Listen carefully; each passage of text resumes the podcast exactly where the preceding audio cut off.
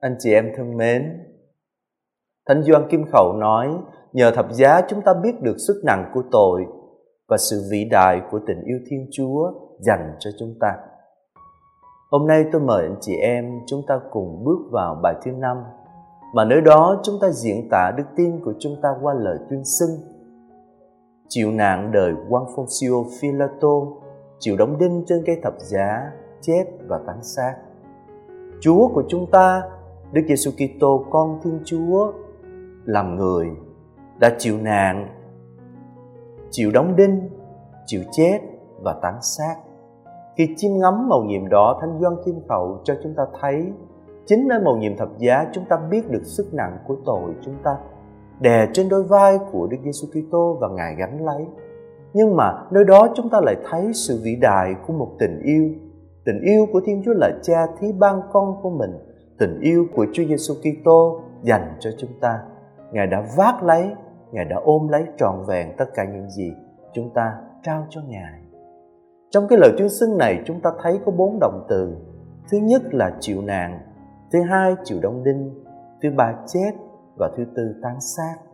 Nhưng mà nếu chúng ta đọc ở trong bản Latin thì ở điểm này anh chị em sẽ thấy có hai động từ chủ động và hai động từ thụ động. Động từ chủ động thứ nhất là chịu nạn, hay đúng hơn chúng ta có thể dịch là đau khổ. Ngài chủ động bước vào đau khổ, Ngài chủ động gánh lấy. Và con người đã dành cho Ngài tất cả những tội lỗi của mình qua cái động từ đóng đinh. Nơi đó không chỉ là một hành vi đóng đinh mà còn đánh đập, còn tra tấn, còn nhục mạ, còn sỉ báng, còn kết án, còn vu khống. Và Chúa của mình chịu lấy. Cho nên có thể nói rằng Ngài chủ động đau khổ và Ngài chịu lấy hết tất cả những gì chúng ta gán cho Ngài. Động từ thứ hai đó là Ngài chủ động chết. Không ai có quyền chi trên Ngài bởi vì Ngài là con Thiên Chúa, nhưng mà Ngài chủ động bước vào và đi cho đến tận cùng của đau khổ là cái chết. Và con người đã mai táng Ngài, có nghĩa là Ngài đã chết và chết thật sự. Và nơi hai cái động từ mà có thể nói rằng Ngài thụ động, Ngài đón lấy, có nghĩa là Ngài chịu đóng đinh đó và chịu mai táng, thì chúng ta thấy có hai khuôn mặt. Một bên là những kẻ tội lỗi dành cho Ngài, đóng đinh Ngài. Một bên là những người môn đệ trung tín với Ngài, đi theo Ngài, đã mai táng Ngài. Cho nên chúng ta có thể nói lời tuyên xưng này cho thấy rằng con Thiên Chúa bước vào một cái khía cạnh rất thật của cuộc sống, và dường như anh chị em và tôi, ai chúng ta cũng hoảng sợ, không có dám đối diện. Đó là đau khổ, đó là chịu nhục nhã, đó là chết và cuối cùng là mai táng trong mồ. Nhưng lý do nào Ngài bị giết chết thưa anh chị em? Thưa là bởi vì Ngài mặc khải. Ngài mặc khải chính Ngài là ai? Thứ nhất là con Thiên Chúa. Các thượng tế nói với Ngài rằng, nhân danh con Thiên Chúa hằng sống tôi truyền cho ông phải nói cho chúng tôi biết ông có phải là Đấng Kitô, con Thiên Chúa hằng sống không? Và Đức Giê-xu Kitô trả lời, chính Ngài nói đó. Trong cái cách nói này cho chúng ta thấy rằng cái lời mà chất vấn kia giống như trả lời, nó trở thành một cái lời tuyên xưng. Ông có phải là con Thiên Chúa hằng sống không? Ông có phải là Đấng Kitô không? Và Đức Giê-xu Kitô ở cái thế chủ động, Ngài giống như là Ngài xác nhận vậy.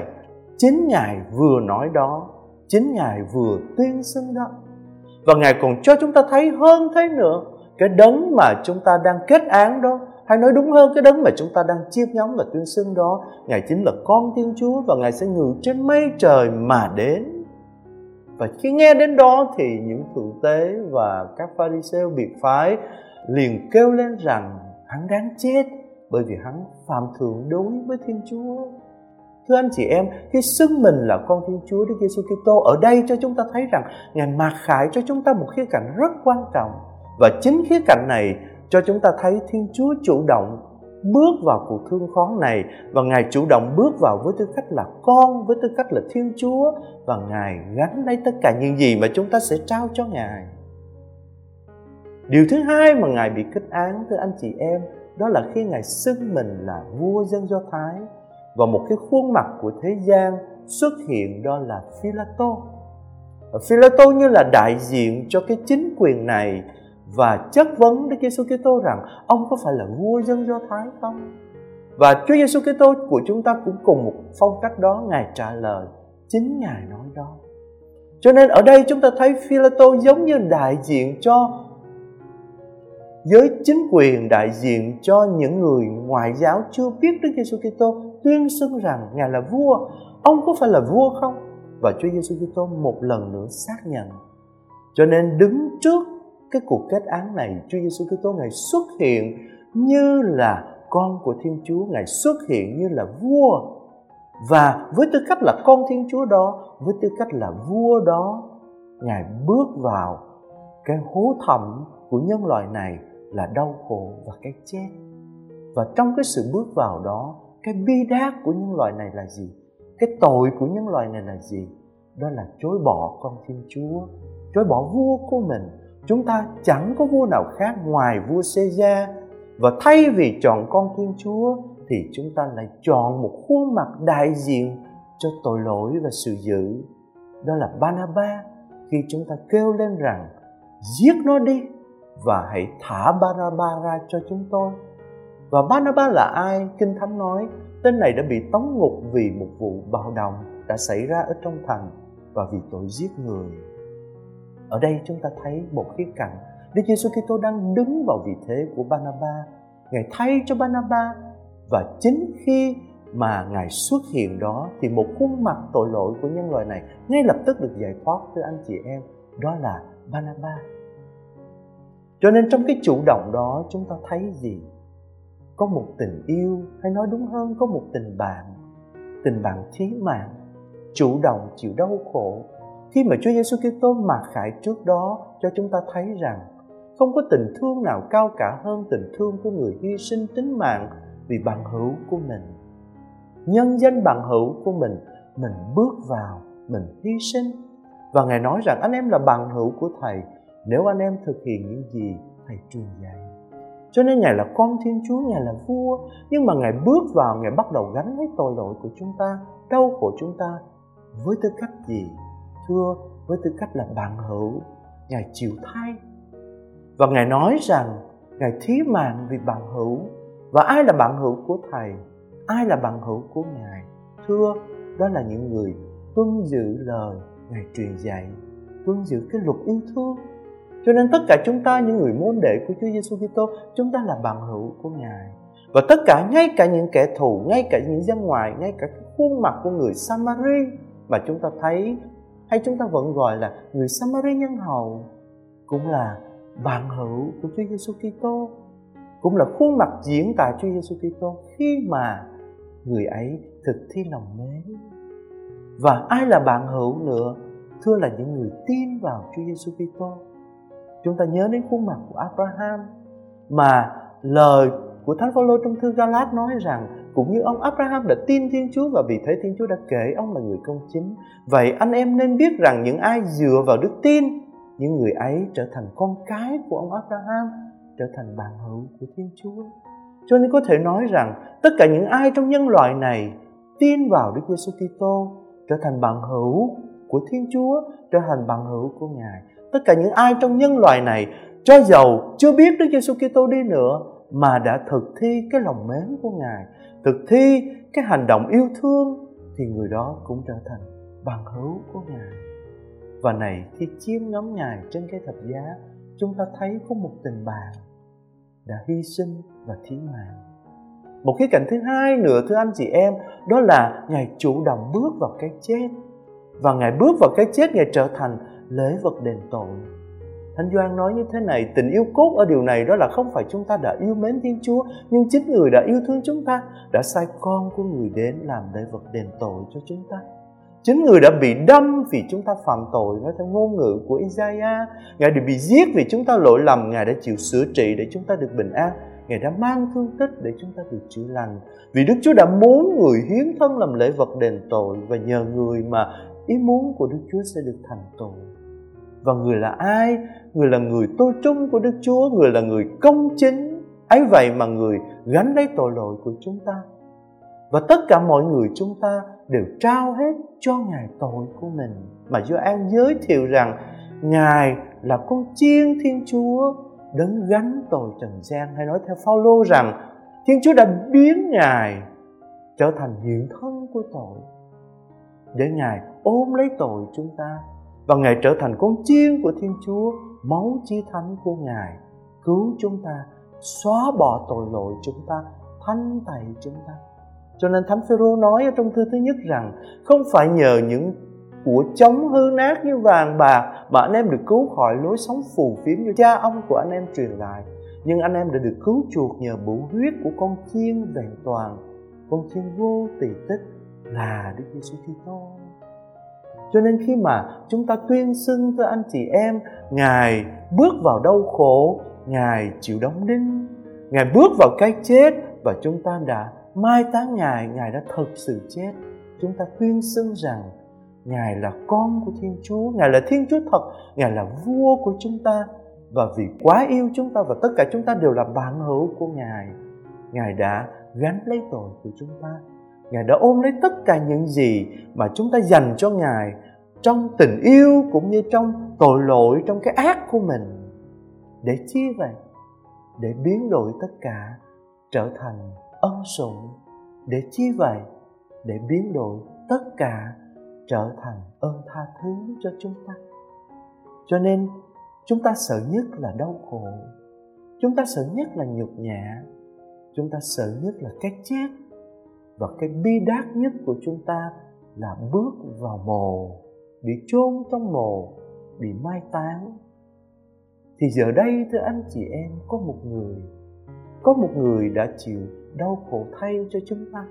Có một người đã chịu đau khổ và đang tiếp tục chịu đau khổ cùng với chúng ta. Có một người đã chết thay cho chúng ta. Có một người đã thay chỗ của chúng ta trong ngôi mộ. Cho nên cái hình ảnh mà mai táng Ngài được diễn tả ở trong Tin mừng Matthêu rằng ông Giuse đã lấy tấm vải liệm mà quấn xác Chúa Giêsu thi hài của Ngài và đặt vào một ngôi mộ mới, và ngôi mộ này là ngôi mộ dành cho ông.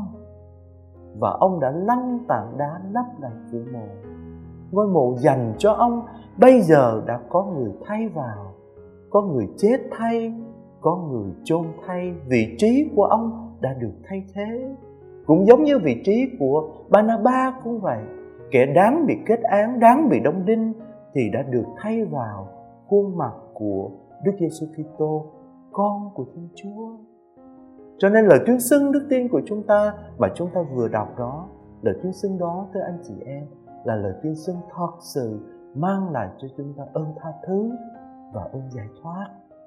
Giờ đây chúng ta không còn chịu đau khổ một mình, giờ đây chúng ta không còn chết một mình, giờ đây chúng ta không còn cô đơn trong cái nấm mồ nữa, mà có một đấng đã bước vào đó, có một đấng mà chết cho chúng ta, một đấng chết vì chúng ta và một đấng chết thay cho chúng ta, và chỗ của chúng ta trở thành chỗ của Ngài.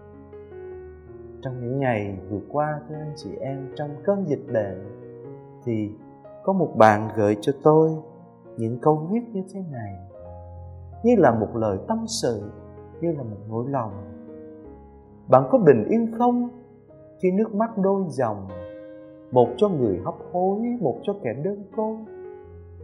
Bạn có bình yên không khi đôi tay gánh gồng, một ôm lòng tro cốt, một đang số con thơ? Bạn có bình yên không khi đôi chân rệu rã, nửa run run vì đói, nửa nhức nhối vì đau? Bạn có bình yên không khi dòng đời xuôi ngược, ở lại thì chẳng được, ra về thì chẳng thông? Bạn có bình yên không? Có lẽ là điều mà chúng ta đang đối diện. Mà nơi đây chúng ta thấy gì? Chúng ta thấy đau khổ. Chúng ta thấy gì? Chúng ta thấy cái chết. Chúng ta thấy sự hấp hối. Chúng ta thấy sự đơn côi. Chúng ta thấy cái mục nát của thân thể người thân mình mà tên gọi là tro cốt. Chúng ta thấy cái mong manh của thân phận con người mà ở đây là đói, ở đây là đau. Cho nên khi tôi nhận những cái lời tâm sự này, tôi thấy nơi đó là thân phận của con người. Nhưng mà nhìn trong lăng kính của đức tin thì chúng ta thấy nơi đó khuôn mặt của con Thiên Chúa. Ngài đã bước vào, Ngài cũng đói, Ngài cũng đau, Ngài cũng với đôi chân rệu rã. Và Ngài bước vào, Ngài gánh gồng trên đôi tay của mình cái sức nặng của tội. Và không chỉ thế, Ngài cũng hấp hối. Không chỉ thế, Ngài cũng đơn côi. Không chỉ thế, Ngài cũng chết và trở thành một xác chết và chôn trong mồ. Có một bạn trong những ngày qua cũng gọi điện cho tôi, và tôi biết bạn này khá lâu, khoảng ba bốn năm. Em là một họa sĩ, thưa anh chị em, và em vẽ tranh rất là đẹp. Cách đặc biệt là em vẽ và em thuận tay trái, cho nên em vẽ bằng tay trái. Em có tặng tôi một cái bức hình Thương Khó của Chúa Giêsu.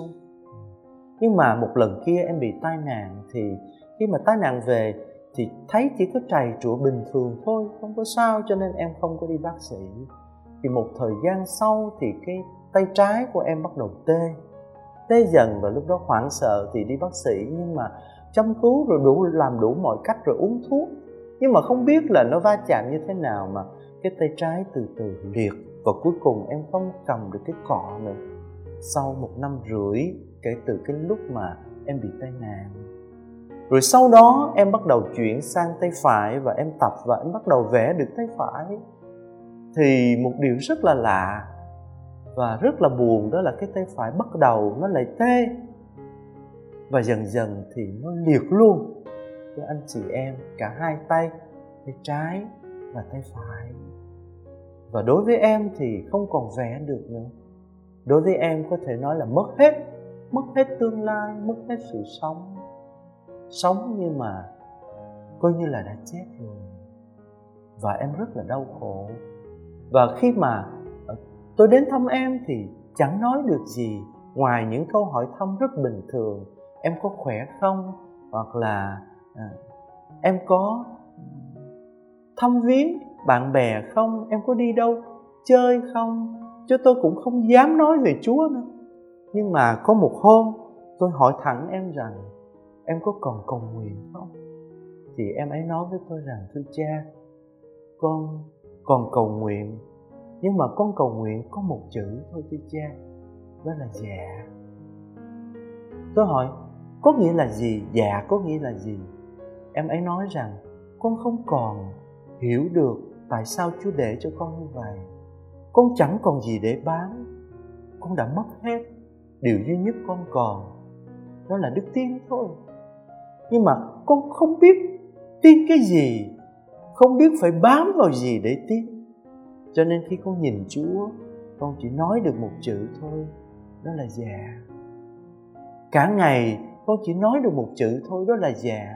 Và khi con đau khổ, con dạ. Khi con ăn cơm, con dạ. Khi con nhìn, con bất lực đối với đôi tay của mình, con dạ. Khi con nhìn những bức tranh mà con đã vẽ trong nước mắt, con già. Khi con không còn thấy hy vọng nữa, con cũng già. Ấy vậy mà mấy ngày vừa rồi, bạn ấy gọi điện cho tôi và nói với tôi rằng, cha ơi, Chúa cho con thấy sau khi mà đi vào cuộc thương khó với Ngài, thì bây giờ Ngài cho con sống lại rồi. Cái tay trái của con, con cầm được cọ rồi cha. Con chưa vẽ được nhưng mà con cầm được cọ rồi cha. Và con tin rằng một ngày nào đó con sẽ vẽ được một bức tranh, và con sẽ tặng cho cha bức tranh Chúa Giêsu phục sinh.